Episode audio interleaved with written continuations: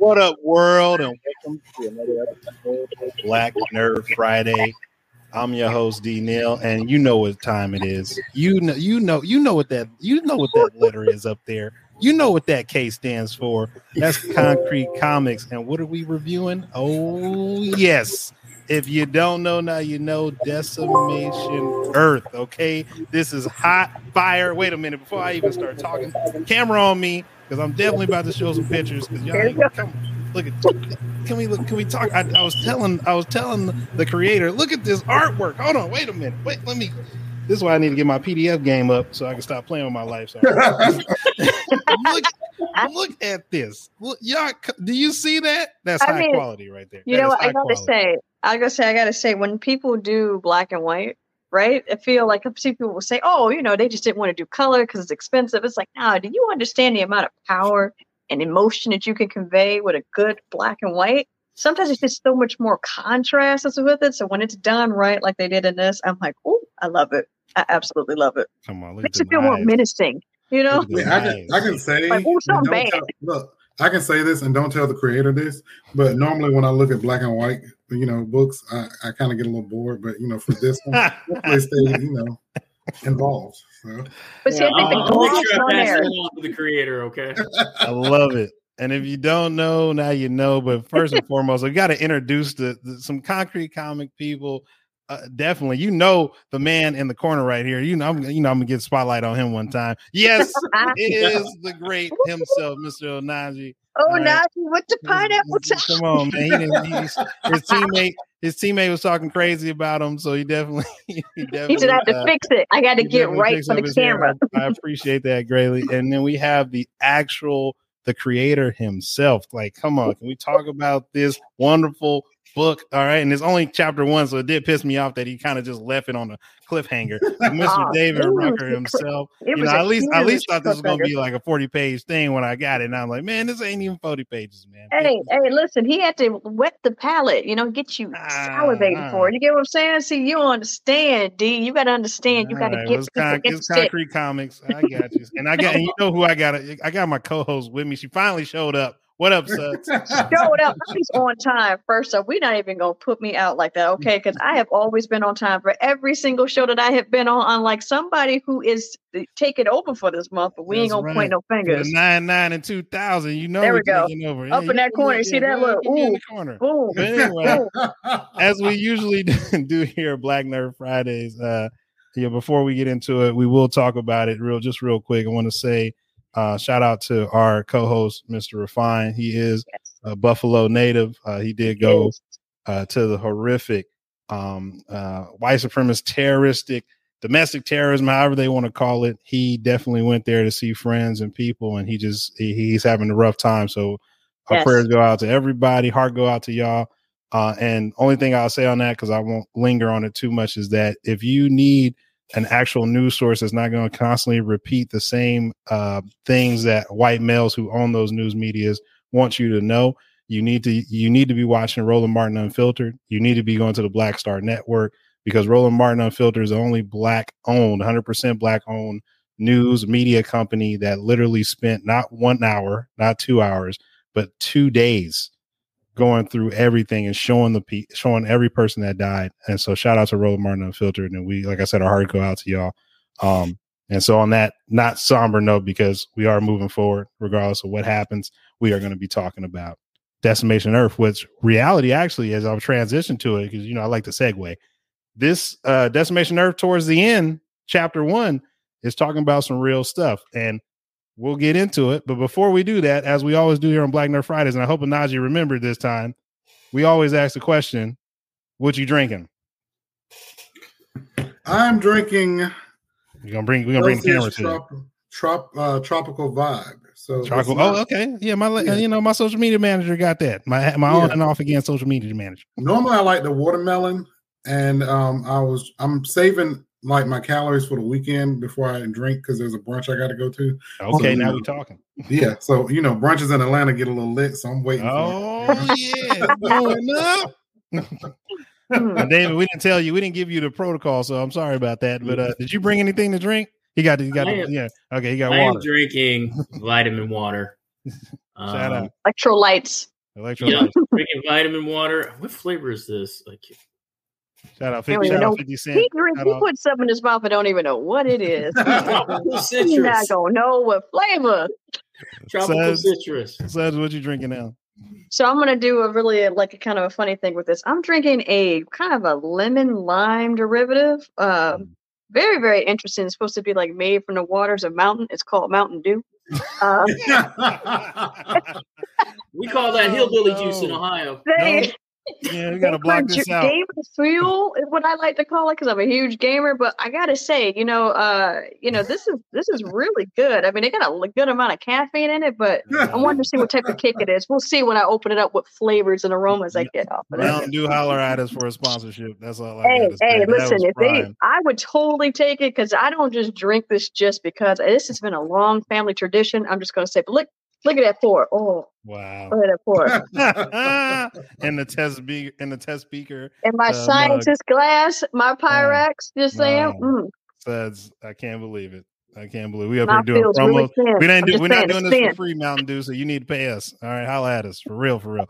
And for me, you know, shout out again, Brew Your Story. This was in the, the Jubilee. Again, Juneteenth is coming again. I know a lot of people in different states already were celebrating. Shout out to all the black people like in Texas and everything.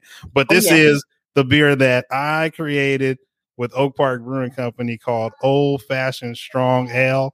And this yes. thing is thirteen percent. Hold on, baby girl. Daddy's talking. This is thirteen percent. I'm working. This is orange peel, orange zest. And this thing was this thing was brewed and, and excuse me, this thing was canned on October first, twenty twenty-one. And yes, it has held itself up. So it is winning. Yes. Oh my God. You know what's interesting though? Like we, we both brewed an amazing yeah, beer with Oak Park, right? And it's funny because we both ended up choosing to do a strong ale. So it was funny because we both were trying to knock it out the park with A B V. I think mine was thirteen and a half.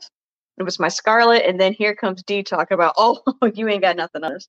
He ain't got nothing on this. And he comes up with his strong ale. And I'm like, ooh. But I got to say, I, I think, you know, a lot of times when you try different types of beers and people, you know, influencers or other types of people go and make beers.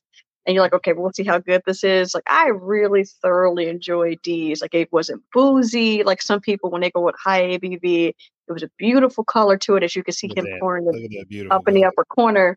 But I got to say, I thoroughly enjoyed it. And I also want to give a shout out to Oak Park because they are really big on their A B Cs, which is art, beer, and community. Shout out Oak and Park. They are heavily giving back to the community. They do tons of events that highlight women businesses, just people within the community. So I always like to give a shout out to Raj and Jeff and tell them that they are fantastic people. So thank you for giving me the opportunity with my small brand to brew and also for giving Beer Talk Now, aka D, the opportunity. So we always got to show love to them because they they definitely definitely looked out for us.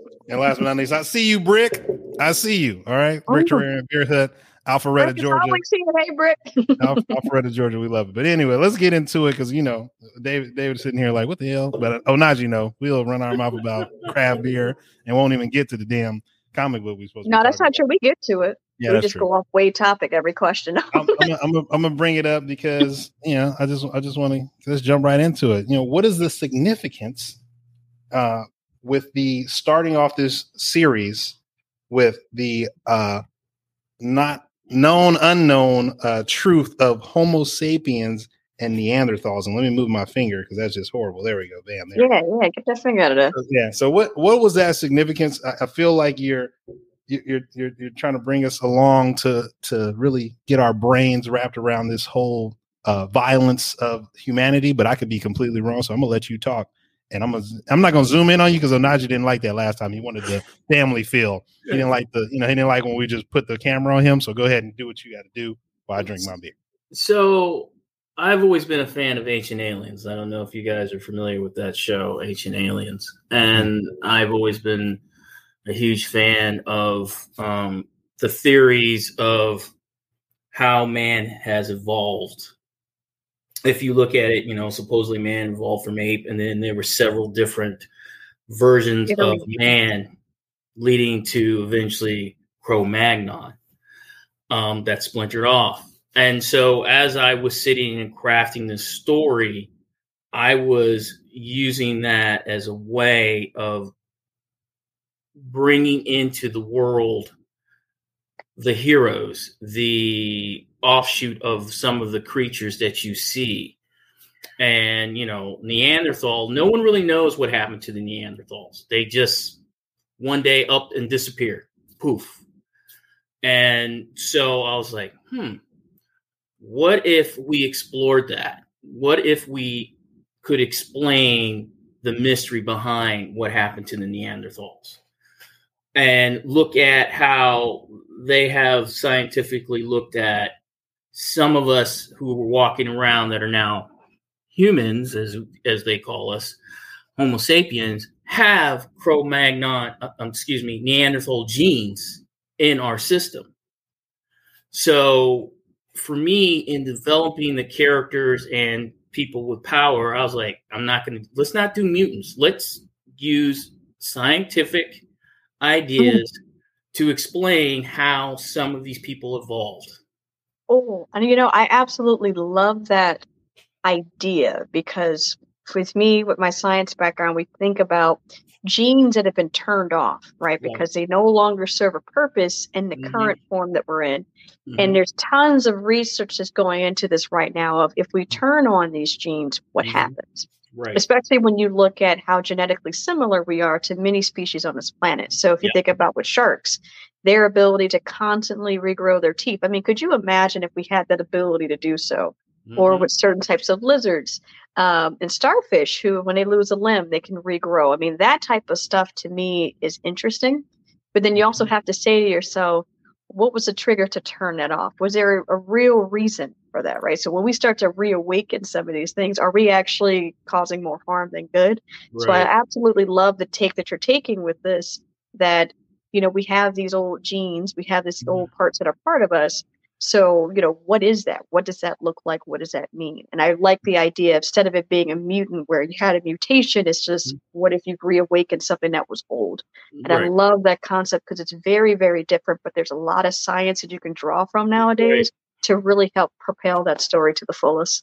Right. And, and, and as, you know, one of the things you had said earlier before we came on, you know, you were, D, you were kind of mad that I left it on a cliffhanger in the first book. Well, that's I'm right. Gonna you, I'm going to let you know a secret. When I originally wrote the story, it was one hundred sixty pages. I love it.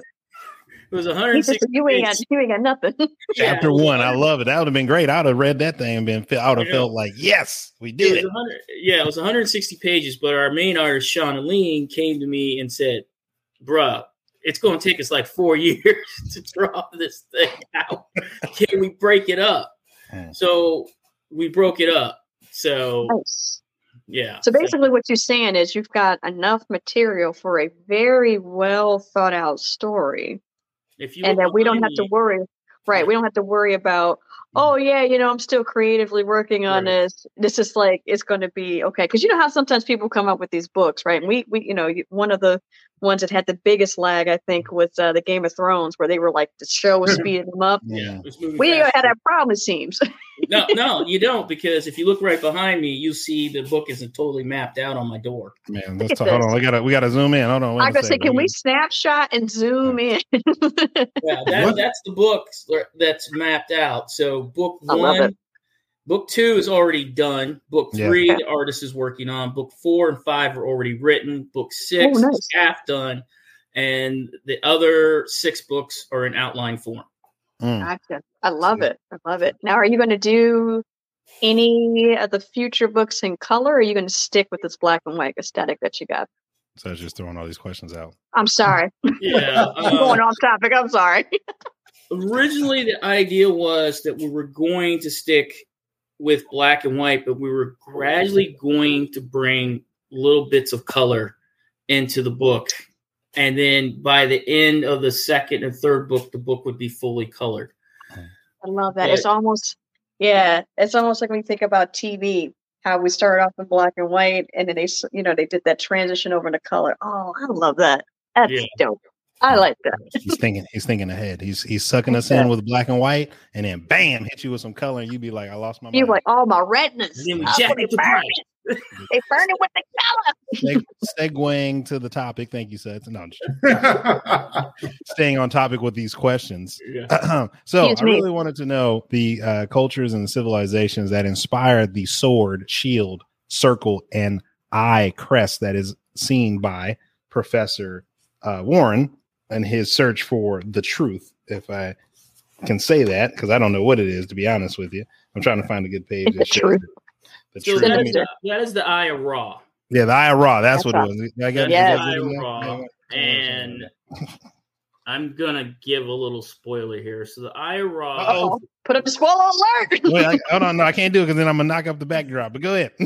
Disclaimer alert. The Eye of Ra is part of a secret group that, as you know, the Necronomicon was in the sarcophagus. So the Eye of Ra is a symbol of a group called the Order of Solomon, which was a spinoff of the Knights Templar. Uh, Ooh, nice. Very nice. Very nice. Yeah. Okay. Which leads into another society, which is called the Midnight Society, which is a total different spinoff, which will come down the road later. So I like that.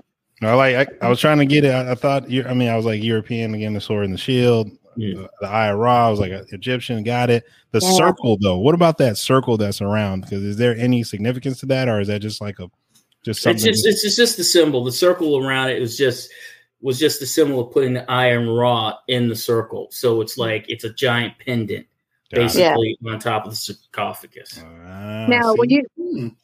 now when you so, think about the Eye of Ra, right? Like when, and of course, people will probably associate that with Egyptians, right? Mm-hmm. And if you think about how Ra has been portrayed in movies, and I think one that, because I always bring out my little bit of nerdiness with Stargate, um, mm-hmm. and how you talk about just a little yeah. bit, yeah. Um, how you know he was portrayed mm-hmm. um, in that movie, right? I, and I think you know when you think about what he actually symbolizes, what from that from Ra were you trying to like pull in, if you can, without giving spoilers? What about Ra would you want people to kind of take away from this? So this is going to, um, I think, answer one of the questions that we later are going to talk about. But given that I chose the Eye of Ra because as a symbol, because I wanted to bring in Moorish um, culture into it as well, okay. because This, the the Order of Solomon is actually more made up of Moorish, and it's an offshoot of the Knights Templar, and it was set in Egypt. I'm not in Egypt, the Middle East during the Crusades. Right. And the actual, I believe the Necronomicon was was was was in one of the cities that the Crusaders fought for. Mm. So I was trying to bring that aspect in, and also given the history of racism that H P Lovecraft has, yeah, I was trying to take from the forefront and move black and brown people to the forefront as heroes, as main characters, instead of how they're viewed and normally in the Lovecraftian world, mm-hmm. uh, H P Lovecraft, where they're viewed as secondary. Uh, secondary, ignorant, um, uh, bestial, uh, just yeah. minions of white educated people who want to bring back Cthulhu or Nyarlathotep. Yes. Right. And, and also give black and brown people more of a voice as the main characters and the heroes instead of what instead of these old white intelligent characters yes. that seem to stand in the forefront of Lovecraft's writings. Yeah. And I think that also is a, a nice way, because when you think about just outside of your works, but just in general, how we're portrayed, right, in history, mm-hmm. um, how we're always viewed as secondary. We've talked a lot about this on our show when we talk about how are Black people portrayed in the future. We're we're mm-hmm. very rarely there, right? right. Um, we're rarely in the future. When but when you think about all the things that we have contribute, just to culture, to technology. Yeah. to advancements, it's it's shocking to see that we're not there. So I love this idea, especially with the time jumps that you did throughout the book, um, to kind of show how we're there, regardless from history all the mm-hmm. way to the future. Mm-hmm. And, you know, I, to me, I would love, and I'm, I'm curious if there's going to be any talks of like immortality or anything, because when you think about, you know, just the idea of, you know, finding old tombs, and you think about some stories that we've always have heard, there's always this idea or theme of immortality. So are we actually getting to the idea of being able to tap into that? I know you can't answer, but I'm just, that's just something that made me think of that when I saw that. Cause I was like, ooh, I hope we get into that. Cause that would be cool to have Black people achieve immortality. Just saying. Well, I, I, I'll give you a hint. Um, Loving this th- conversation, by the way. uh, that child that you see in that story um, will play a significant role throughout time.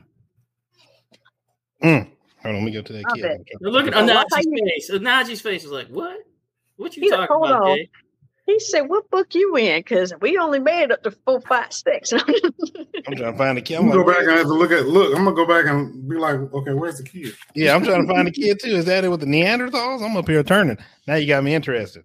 All right. Oh, in the backdrop. Is the kid in the backdrop with it when they cook there's, a, there's a glimpse of the child in book one. You just got to look for it. There you go. Right oh, my there. God. In the back, in the back corner right there. Is that the one? Yeah. yeah, yeah. See, okay. See, look at him. He trying to set, he's setting us up. He, he, he okay. That's a, you, he you, should you, pay attention to all pieces. I like, I like, I like where you're going. You're making me be like, did you not pay attention to that? Bam, I'm hitting you with it. Now I'm about to tie it. And we know D, in. D don't be paying attention to the small details. Nah, sometimes, sometimes it depends. It depends. Like, I didn't even, pay, I saw the kid, but I was just like, I thought it was another. At least he went to the right page. I give you that. I thought it was That's another good. adult that just got got with the arrows by the, by the homeless. just I'm just saying, they killed, they was killing everybody. I'm just keeping it one hundred. All right. Spoiler alert.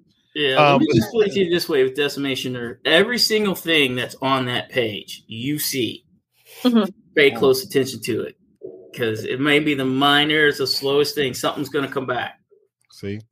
See, I wow. love that. I love people pulling it. Like, let me see what else is in there. Exactly. You know, but yeah, get it. I gotta have a, at our next t- team meet, I need to talk to you.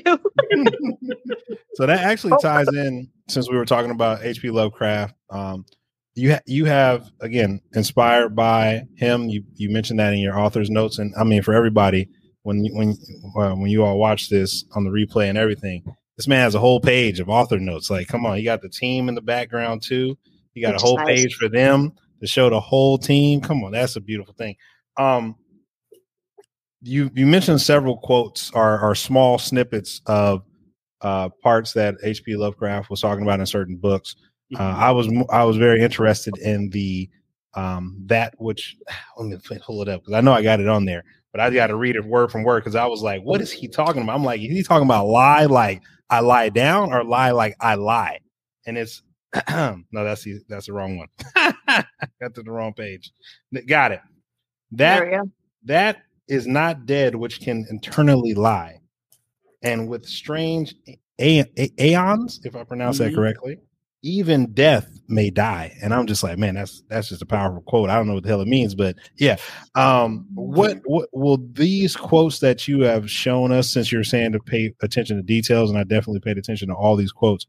How will the quote about the dark universe, uh, that that eternally um, is, is that, that that can lie, and then also the quote about fear, like the oldest emotion of human, I mean, of our species is fear. That was a good quote as well. How, what significance will they play, or how will they be incorporated into the story? Well, the significance of all the quotes, especially those two, are giving you a glimpse into those time periods, what to expect in those time periods. Um, with let's start with the fear. Um, we're dealing with cosmic horror, and when I brought use that quote as fear, cosmic horror is different from what normal horror is. Cosmic horror is more about like the sense of dread, foreboding, and like, you know how like you see something out the corner of your eye? Yes. And then you and you try to see, and then you look and it's not there, but you yes. can just see it, but you can't get a glimpse of it. Hmm. That's what I see as fear, is the fact that if you could see it and actually go through that door, hmm. that what you see would be something that you don't want to experience. All right. I mean, if you look at movies like Annihilation or um, um, Dagon or any of the Lovecraftian cosmic horror movies, there's always this point where the characters, ugh, I really don't want to see this. I really don't want to experience it. But for some reason, I'm drawn to it. And then when I go through that door, what I experience is beyond normal human capacity. I can't even put it into words. Mm. The creatures, you know, the, the fear, the dread, and the and the and, and even the abominations, I would say, or eldritch horrors that you experience, you can't even put into words. You can't even use the word grotesque to describe them because wow. they're so overwhelming to the human mind. And yeah. Yeah. and that's why I chose both of those quotes. You know, hmm. even death can die. You know, yeah, that, it, that was that. Was, I was yeah. like, man, that was crazy. And I mean, you know, I, yeah, you know, death yes, can yes. die. That that is deep right there. That death can die. I'm dead, but I can still. And but death can die itself. So before, I think, go ahead. Seth. Go, no, go go ahead, dude. Go ahead. So with that, right? If we're going, because I feel like that quote, especially, that is not dead, which can eternally lie, and with strange aeons. Even death may die. I when I read that, and I'm just getting the just the first chapter, mm-hmm. I'm like, okay, there's because you mentioned that with the Neanderthals and the Homo sapiens about what the theories are of how the Neanderthals were just either they either died off or they were killed by the uh, Homo sapiens, which you show in the first chapter. Mm-hmm. But for that part about even death may die, I was taking it in my perspective of okay, there's a lie that has been told, and that lie. It, it it's eternal because you don't know the tr- the truth is buried so much that the lie itself is now the truth. The, mm-hmm. the lie is dead. The truth is also the truth is also the truth is in my mind alive. It's not it's not necessarily buried. It's just nobody talks about it. And then that part of when you say, well, even death may die. It's almost like even even that that lie can die again and like mm-hmm. even cover the truth like another layer. And I, and I know that didn't you sound. Know?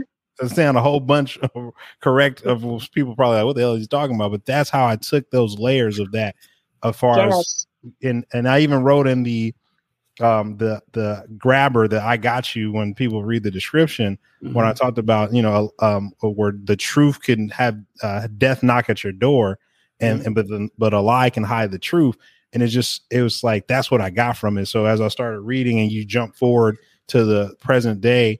Uh, with the with the with some of the main characters, and then just this conversation with the, um, and I won't give all the spoilers, but the conversation with a, a certain a certain uh, biologist and all these things of this nature. I was like, and here it goes because they're focused on this one thing, but I feel like I'm just about to be going down a rabbit hole of lies, truth.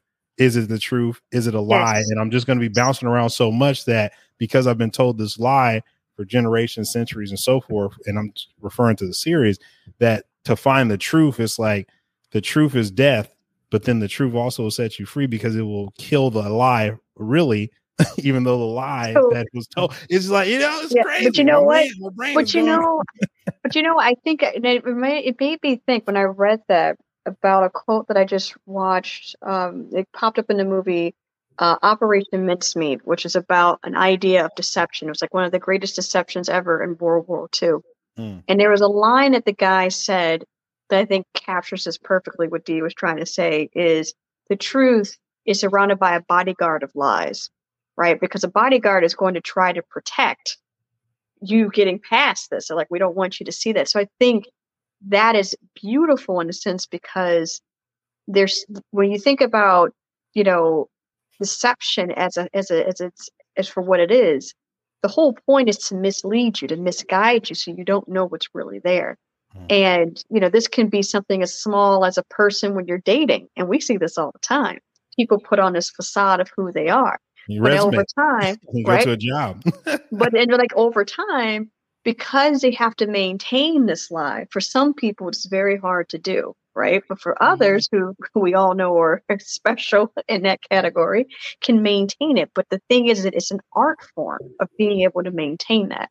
So I like the idea because they keep saying this throughout, you know, if you truth, if you knew, it's just, it's going to blow your mind. And you have to say to yourself, you know, when you think about death, dying, you know, it's like, it's, it's not in a sense of, oh my God, here's the end. It's like, here it is taking you to another plane, you mm-hmm. know, another plane of truth, another plane mm-hmm. of existence. Right. So to me, I'm, I'm very curious to see what that is, because the fact that when the Homo sapiens killed Neanderthals, I love the quote that it was more sinister than what you think. Like the truth mm. is much more sinister. And mm. so to me, it's like, let me get to that clearly it has, right. There's, there's, and it, and it gets into that idea of what you're talking about with fear. Right. And I think that with fear itself, you know, you think about, like you said, you see something out the corner of your eye and you're like, what is that? But I also think too, when you think about naturally or instinctively, when we meet people and they always talk about auras, right. Mm. And it's like, That, that that vibes didn't sit well with me. Like you feel something in your gut and you can't pinpoint it, but it's there. Something is telling you this person's bad news, it's bad juju. And you have to say to yourself, well, what is that? What? Right. But what about this is speaking to me on that level where I get that feeling of like, I need to stay away. Right. Or if I need to pay attention when you're out and about places. So I love the idea of that fear being there, because fear is a natural emotion, mm-hmm. right? Like that's, that's there. And I think for some people, you know, and I think what's so interesting about it, they talked about this, it's like you can be in such a feared state that your body, you can basically die from fear because you've mm-hmm. taken it to that extreme. Right. So if we're talking about those horrors of fear, it's like, are we going to see something like that where a person gets so pushed into it? And like you said, you can't even put a word to it. You say it's beyond grotesque. Are we going to see people, you know, dying from that, or like, you know, being pushed into a plane that they didn't even know existed? So I'm really excited about that. Honestly, I, I'm excited with the way that those quotes were, and it just made me think about some of that stuff that I read or have seen in movies. Yeah, and I, all I can say is you're going to go on a journey with our heroes. And by the time it ends, you're going to be like, oh, I, you know, it's going to be one of those things that just blows your mind. Yeah. Um, okay. okay. And, and, and and all I can say for anybody who picks up Decimation Earth, we're one of the most, we're, we're different from everybody else in Concrete. Mm. And, and when I say that, Decimation Earth is more of, you have to pay attention to what the story says. You have to pay attention to the visuals. It it makes you think, um, and makes you question. You know, the way Dee took that quote is exactly how I wanted someone to view that quote. And the way you That's are I mean, the whole time. yeah, and the way you were breaking it down is exactly the way I wanted. I wanted someone to just like, oh, well, this is what I see it, and this is how I view it. And as we take you on that journey, we want you to we want you to question everything. I love that. Yeah, I love life, right? Not you question yeah. it all. Nothing. Question it all. I mean, nothing is the truth, only in your mind. Anyway, I was going to say, Inception did that for a lot of people, right? When you watch that, people are like, I yeah. don't even know, like the ending. You're like, oh, I want to believe, and then you get this hope, right? So you have fear, and then you have hope. Like I hope that's the route they're going, and you're like, I, I honestly, I don't know. And I love when you can do that with stories because. Right. Everybody's interpretation can be a little bit different, but I think that's also because of their own life experiences that really bring that to life. So right. Right. I love that. You know, Najee, if you got anything to say, you go ahead and jump in. I know we've been, we've been. Oh no, I was uh, listening because my phone has been going off like crazy because of my family. So uh, okay. yeah, so I'm, trying to, I'm, looking, I'm, I'm trying to pay attention to two things at once. And Najee holding it down. I got to always Odina Valiant. What Valiant Four right now? Where we at? Issue four is okay. done. Uh, issues five and six are almost completed. Can't, can't wait. Dang, you shout guys out, are pumping out some out, material, man. The circle. Shout out to Odina, you know, and then, and then uh, you know, it's going down. Now, this question we got to talk about it because we we we mentioned uh, mm-hmm. uh, H P Lovecraft uh, and just a uh, pure pure racist. I mean, was uh, white. White supremacy, white is right. I mean, even even one of the things that you mentioned, which I won't repeat, um, what he wrote, like how. So you did speak about this, but just even a, even a little more detail, because again, chapter one, it's really just introducing us to the concept of like the beginning and what that beginning really is or is not. Uh, and then you're getting into the main characters. But how uh, will this series confront that, and how will it confront it if it does? Um, well, the series from the beginning confronts racism because f- from the form point, our characters are black and brown. The leads are our characters. Um, and the way the w- the book is broken down is the past is Neanderthals, the present is uh, present is H P Lovecraft, and the future is Gideon. So that's how the time periods work. And so as we go through the time periods, you've already seen a form of us dealing with racism between the uh, Cro-Magnons and Neanderthals. Hmm. And then as we get into H P Lovecraft, which is set in Florida during the nineteen thirties, hmm. we're going to delve deep into racism. Mm. Um, and we, we dealt, we book two, I think it's book three that we really get into it. Okay. Um, so book two sets it up, and then book three, we really get into it. In the future, as the story grows, we will see obstacles coming in the way of how Gideon deals with them. We're going to talk about white identity politics. We're going to cover mm. how Lovecraft viewed black and brown people, um, L G B T Q. Um, yeah. Yeah. You know, because we do have L G B T L G B T Q characters in our story. Right. We'll be introducing. Um, and I think one of the things that when I talked to Sean is we felt that just the way we had set up the story, I had set up the story and how we were creating the characters, that we were already taking it on with H P Lovecraft. But I'm just one of many authors that have gone out there and called out and said, hey, yeah, you say Lovecraft has a lot of influence in the horror t- community, but yet you make excuses for him saying, well, he was a man of his time and he mm. could have changed. That's what yeah. a lot of people give him that excuse for. But I don't give him a pass for that. Right. What what what I do, just like the author of Lovecraft Country. Now, I'm probably going to lose some of your fans here. I was, I'm not a, I was not a huge fan of Lovecraft Country. Hmm. Just because I read the book. Gotcha. Ah, see, I haven't read the book. Yeah, but I still wasn't. Yeah, before the T V show came on. Because the author in the book really delved in to racism. Mm. You know, there is a scene in the book where uh, the main character is driving back to uh, Chicago, and he gets a flat tire, and everybody goes by him. So he walks into town, and he tries to buy a tire at a tire shop. And the gentleman happens to be white and happened to be seen, and they were in the same infantry unit at different times. Mm. But the mm. white, but the white man who owns the, uh, the garage still refuses to sell to him and tells him, well, there ain't no, we're my units and everything. Mm. And it is just like, you see him like, I went, I mean, I fought for my country. I did this. And, you know, he's angry, you know, and then they really delve into the Green Book. And how the yeah. Green Book played a role in uh, that time. So I think there was, a, I think they did a lot of good jobs with talking about racism, but there were some things that they left out, and and that's what we are trying to do with this story, mm-hmm. um, is bring it to the forefront, because Lovecraft used these creatures as a way of Demoni- uh, demonizing black and brown, mm. uses a way as to promote racism, you know, and, and this is a thing that a lot of people don't know. He was anti-Semitic, but yet his wife was Jewish. Mm. Oh, that's, I, I mean, mean, that's not, you know, that's, that's not uncommon. That's not, that, uncommon, no, not uncommon for anybody. It's not uncommon. We know yeah. it's not uncommon, but not a lot of people know that about Lovecraft. But you know, that his wife was Jewish. Yeah, the Proud Boys. I, I mean, his wife was, his wife is black.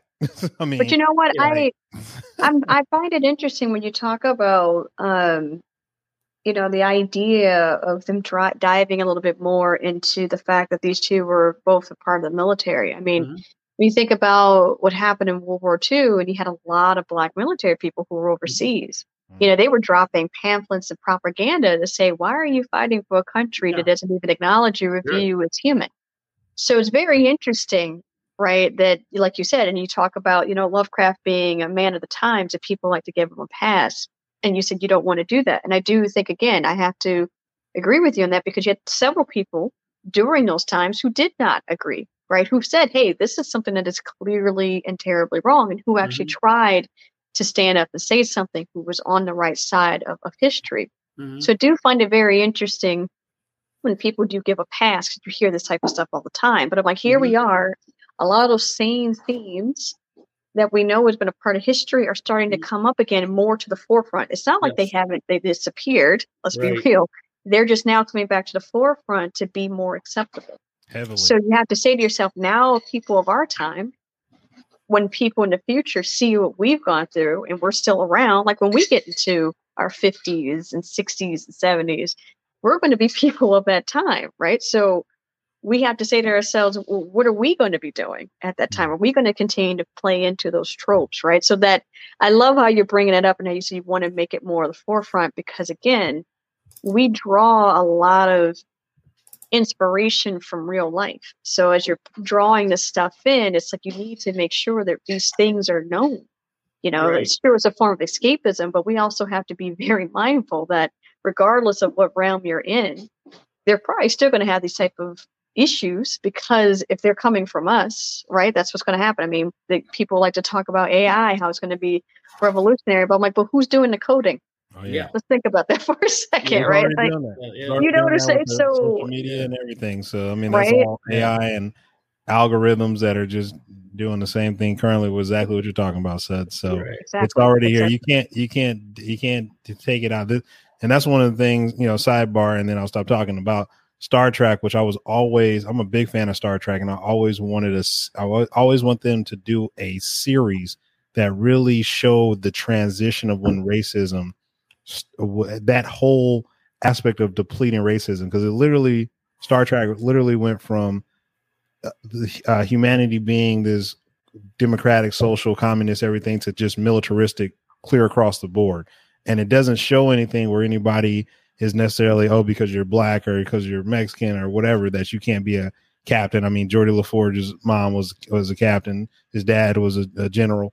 But it just, I really wanted to see that so that we could see, like, how did that over, how was that overcome? And that could be a whole, that could be like a five, six, seven, eight, nine, ten year series. But I know it'd be so, it, I mean, they won't do it right. Yeah, I just don't think they would do it, because people, Uh, and I just won't say people, because white people will be like, roll their eyes and be like, oh my, oh my God, even in Star Trek. But it's like, that's reality. And that's the, oh, and that's the thing. So I'm glad yes. you're doing that. Uh, and I won't talk yeah. anymore about it, because we will we'll yeah, go, you know, go ahead, Seth, Suds, and then I'll. Yeah, well, you know what? This is the last thing I'll say, because I think it's pretty interesting that you're talking about this, because in Lovecraft Country, right, we finally get to hit, get it where a Black character has magic, like can do magic. And you're mm-hmm. like, oh, oh, this is cool. Oh, mm-hmm. and he's tied into the direct bloodline.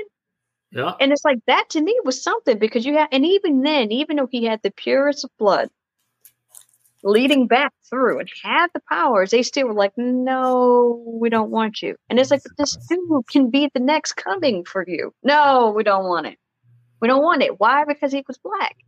And then it's it. like the way that the series ended, which by now we could talk about it, but I'll still oh, say yeah. spoiler alert. Oh, yeah. They killed a character off. And I'm like, I'm so tired of us being able to reach these new levels in media.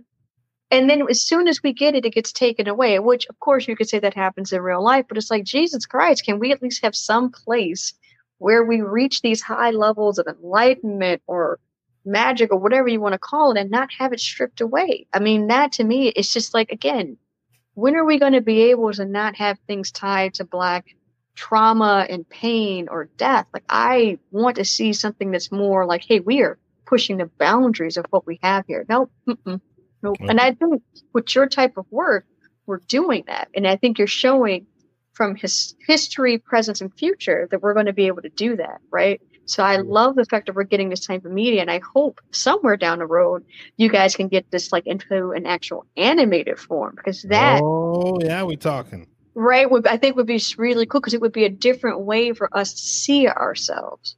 Right. So yeah, that's, yeah. that's something. Yeah. You know. Yeah. Yeah. I totally agree with you on that. And when I was writing Decimation Earth, I think my writing partner, Barry Newkirk, and I, in the back of our minds, um, Barry at the time was putting together uh, a show for, um, was trying to pitch a show to uh, Adult Swim at the time.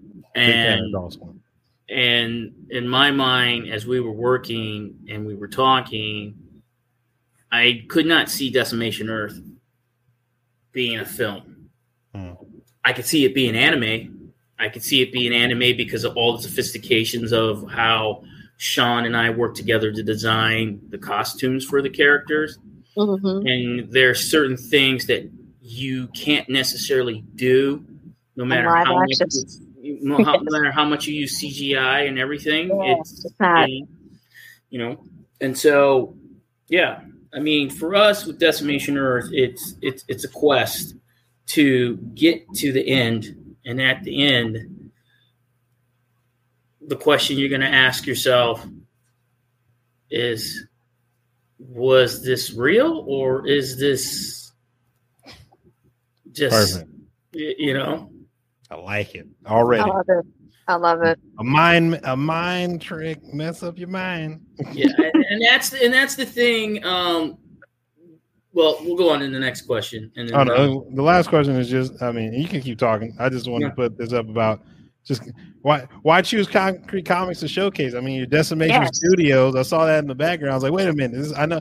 I always love collaboration. Okay, because we need to unify to get to the goal that we need to get to, but why Concrete Comics? So when we when when we established Decimation Studios, um, we were looking for someone to help us publish the book. Um, we had thrown a wide net to everybody out there. Uh, so, Source Point Press at one time was interested in publishing us. Um, Penguin's uh, publishing Soaring Penguin was interested in publishing us, but they came to us and said, hey, look, you can either do Lovecraft or superheroes. You can't have both. Mm. So, so, what? so Barry and I were like, nah, whatever. Um, no, don't then, limit. And yeah. it was uh, F T O, um, D. Murray, that came to me, and my buddy Wally McNair and I and Danny Quick had been following Concrete, and we're like, look at these guys. These guys are going crazy on that's right. Kickstarters, man. They're, they're just look, look what Anansi did. Look what all these guys did. Oh, and we're just like, man. And then out of nowhere, D and I were having a con- uh, conversation, and I brought up Concrete. He's like, man, that's who you should talk to. He's like, hmm. I-, I can set it up. You want to you want to talk to Alonzo? Finally, and I was, I was like, See? yeah. And so he was like, Lonzo, Dave, Dave, Lonzo. Lonzo's like, man, I love your work. Let's do this. And so, and that's how I came aboard. You know, see, that's that's what I'm talking about, right? When you yes, talk about right, five to one, bam, right?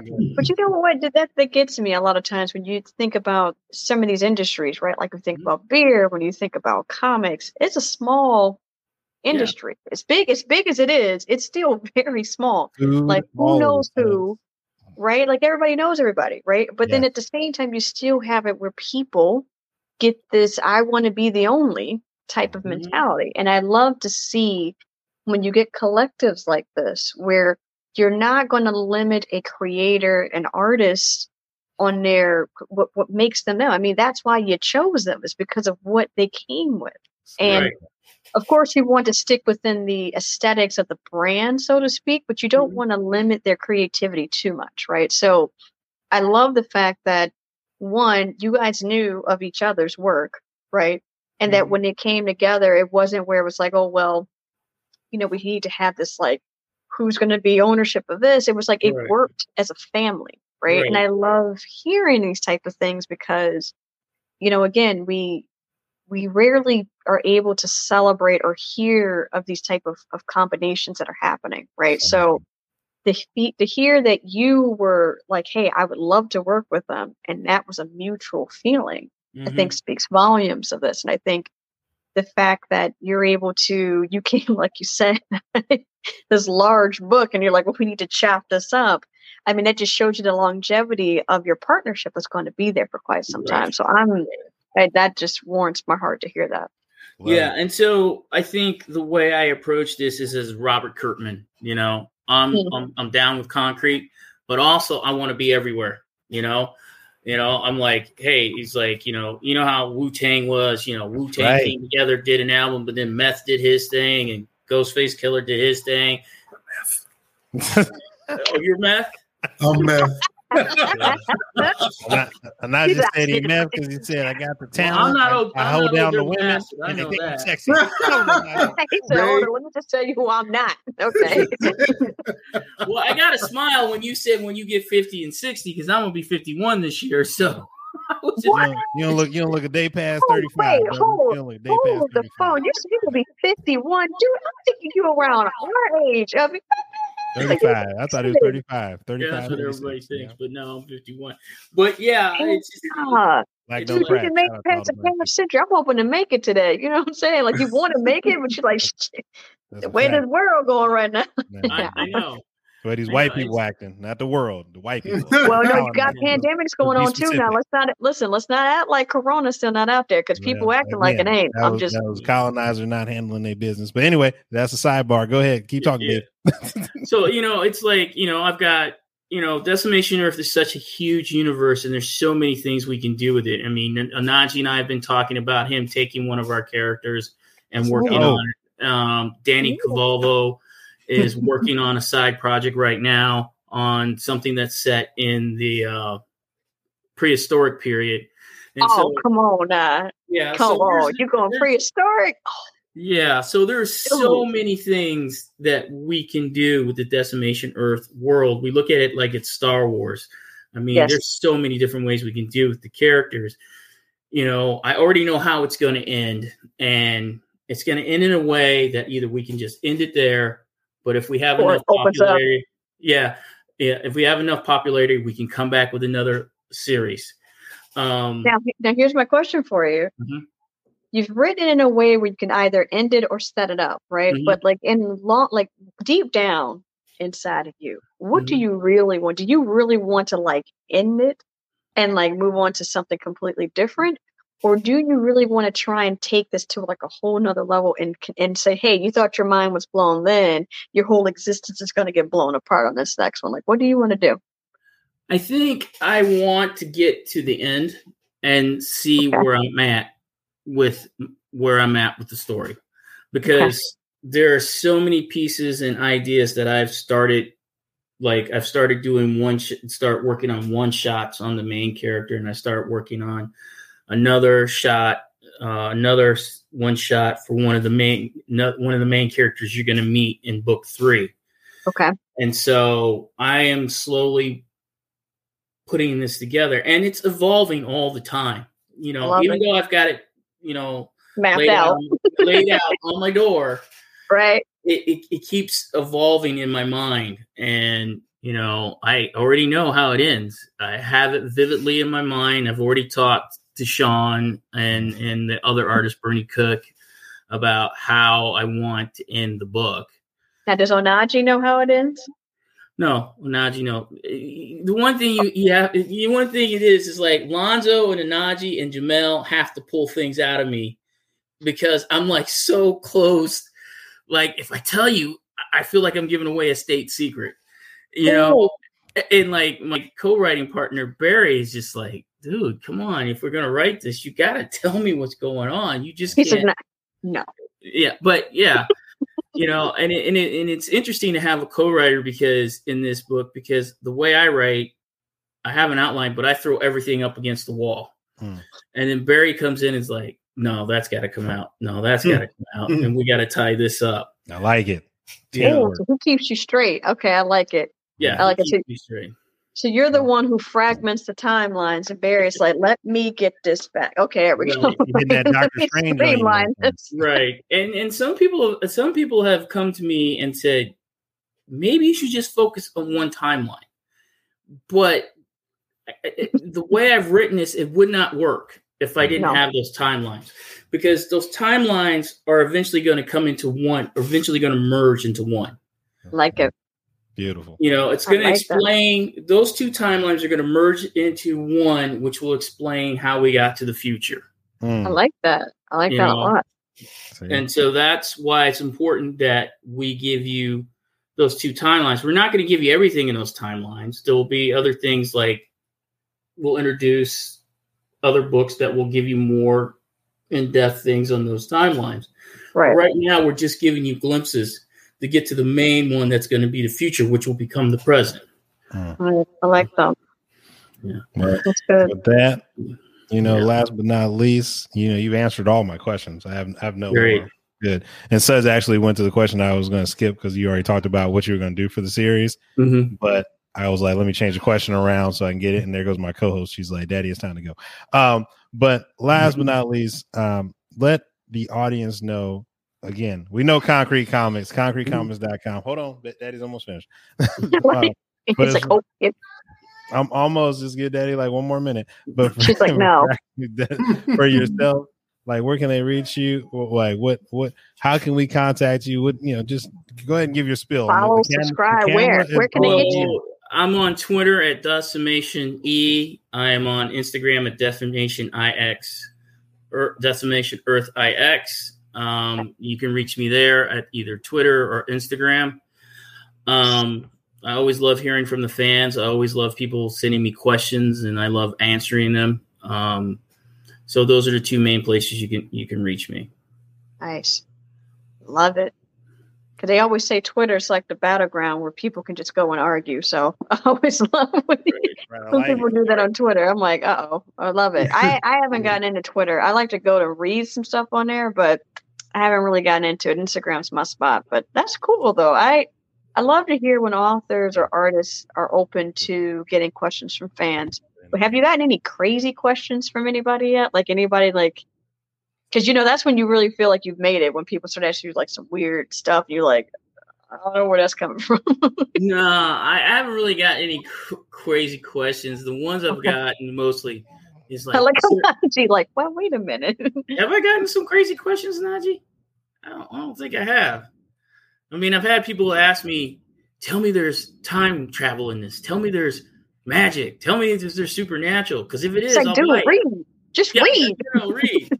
But no, I really, I really haven't had any crazy questions, and I wish I would get some crazy questions. And Najee, are you oh. thinking of one? I've gotten crazy questions, but I can't repeat it because there's a child around. So nice. So you know, we're gonna put that in the private chat then for sure. So yeah. Yeah. But I mean, like overall, I'm I'm really excited for it. I read it. I was extremely excited about it. I did the digital copy to make sure I got it in time to read, but I will go back and actually get the physical copy because that's just, I love to do that. Right. Um, so it's just like, you know, I get to double and, you know, support by getting multiple copies. So, um, but I'm, I'm really excited to see what comes out. I think overall, the stuff that we have read from Concrete Comics has been phenomenal, from artwork to the stories. So I'm, I, I honestly, it's been great. I mean, you know, a lot of times you want to support people to look like you, you know, and sometimes it'd be like, eh, you know, it could be better. But this is actually some some top quality material. So I'm very excited that you have joined into the to the fam, and I'm excited to see the next books Thank and you. see what crazy trips we're going to take with this, because I had some ideas, but I could be completely wrong. And I love when I'm wrong. But I also like it when it plays into it. I'm like, ooh.